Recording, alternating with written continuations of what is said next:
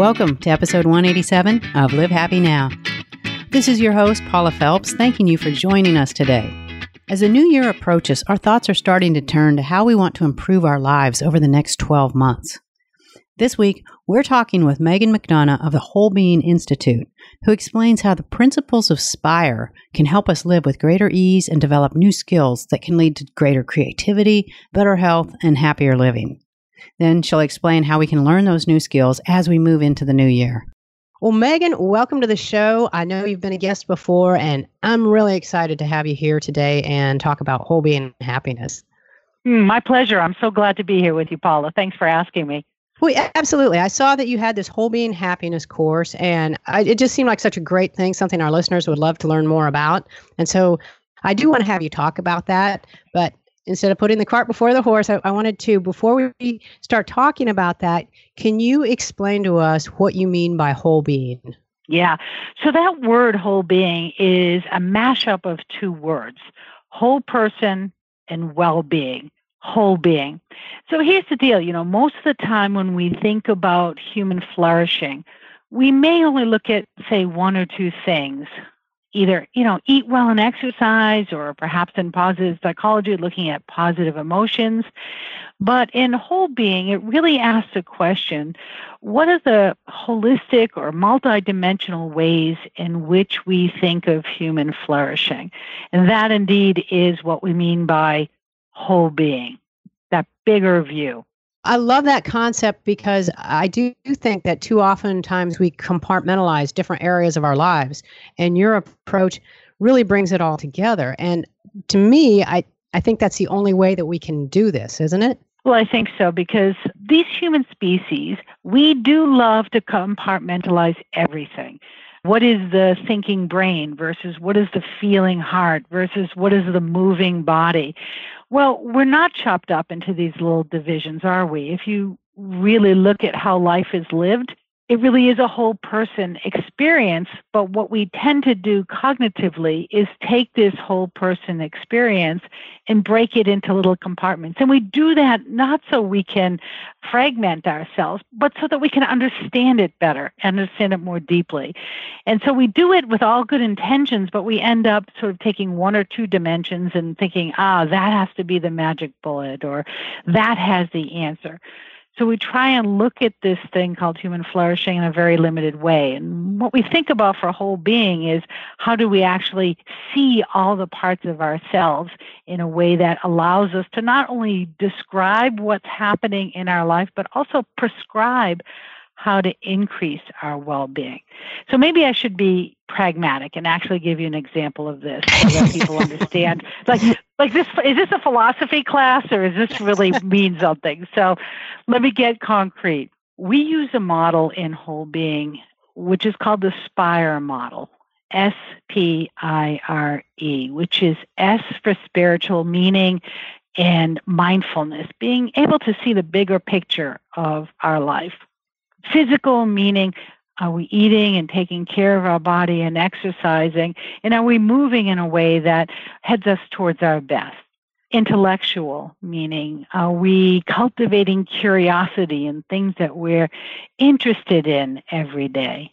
Relational, the R in Spire is how are we in relationship with ourselves, cultivating self compassion, and also being in relationship with others. And last but certainly not least, E in Spire is raising up our positive emotions and actually dealing with the difficulties and building resiliency when the difficult emotions arise. So that's spire. And what it really all points to, Paula, is this idea that we can head towards our ideal self in every day so that every day becomes a way of practicing the whole being approach of Spire each and every day. I love the Spire model, and I've seen you speak on that before. And I've wondered is there one area where we tend to ignore more than the others, or is it different for every person? Mm, oh, what a great question. So, we do what's called a Spire check in, and we'll give people these free resources in your podcast, which is a way that people can just check in for themselves. Do I have a go to tendency for well being? Is it to go running and the physical well being? Does that really support me? And how does that interact with my emotional well being? So, doing this Spire check in allows you to see do I have a natural tendency? Am I underusing some of these ways of increasing my well being? So it gives you a way of looking at it. I can ask your listeners now when you think about the environment that you're in, what are the ways, maybe, for example, if you work in your corporate job all day and don't get outside at all for physical walking around, your intellectual might be very highly engaged because you're doing great work that you're interested in, but physically you're sitting too much. That's an example of being able to be more aware of how does your environment, whether you're at Kripalu or in a corporate office, play out to your overall well-being. You know, when I look at what you teach, the principles are they're simple, they're effective, but they're so hard. you know, it's it's like why is that? It's if you look at it, it should not be difficult. But why mm. is it so hmm. hard for us to follow the right path sometimes? Yeah. Gosh, wouldn't it be nice if we could just like press a button and we could change behavior? We know it's not serving us anymore. Oh, I sigh because I, I can so relate and, and and I think everybody can relate to the fact that change is hard, but it's not impossible. And that's where we come up with this hope that we have that we actually can take action on a daily basis towards our ideal self. I often think about the real and the ideal, that I can be grounded in the reality of how this moment is and I can also hold aspirational thoughts about the ideal of where I'd like to head. And in between the real and the ideal are these habits that you speak of, are these ways in which we work towards habit change that can feel at times stressful, difficult, challenging. But we know that any amount of positive action to change a habit isn't wasted action each time you try and instill a new habit by taking new action, it does lead towards change over time. And that's the trick, isn't it? It's over time. We get frustrated with the lack of progress that we think we should be making towards something. So when we look at stress and we look at challenges, they could be exhausting if we think that within a certain time frame or within a certain ease it should happen and it doesn't. So this mindset of how we're looking at challenges and how we're looking at stress can be actually reframed and how we look at it, giving us the ability to go back to the drawing board again with Spire, with our resilience, and say, okay, here's a new day. Let me try it again. That's looking at looking at instead of stress being exhausting to instead stress being elevating that we can use the circumstances of everyday life to elevate. I'm guessing that that's a lot of what the whole being happiness course will help us learn so we have a couple ways in which people can learn about spire and actually practice these habits over time one is a, an online course so whole being happiness goes over what is the spire model the spiritual, the physical, the intellectual, the relational, the emotional. What are the ways in which we harness our own biology? For example, our breathing.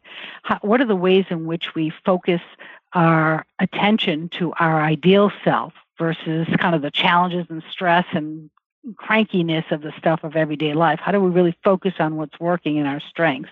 And how do we focus on the meaning and long term directional heading of our life?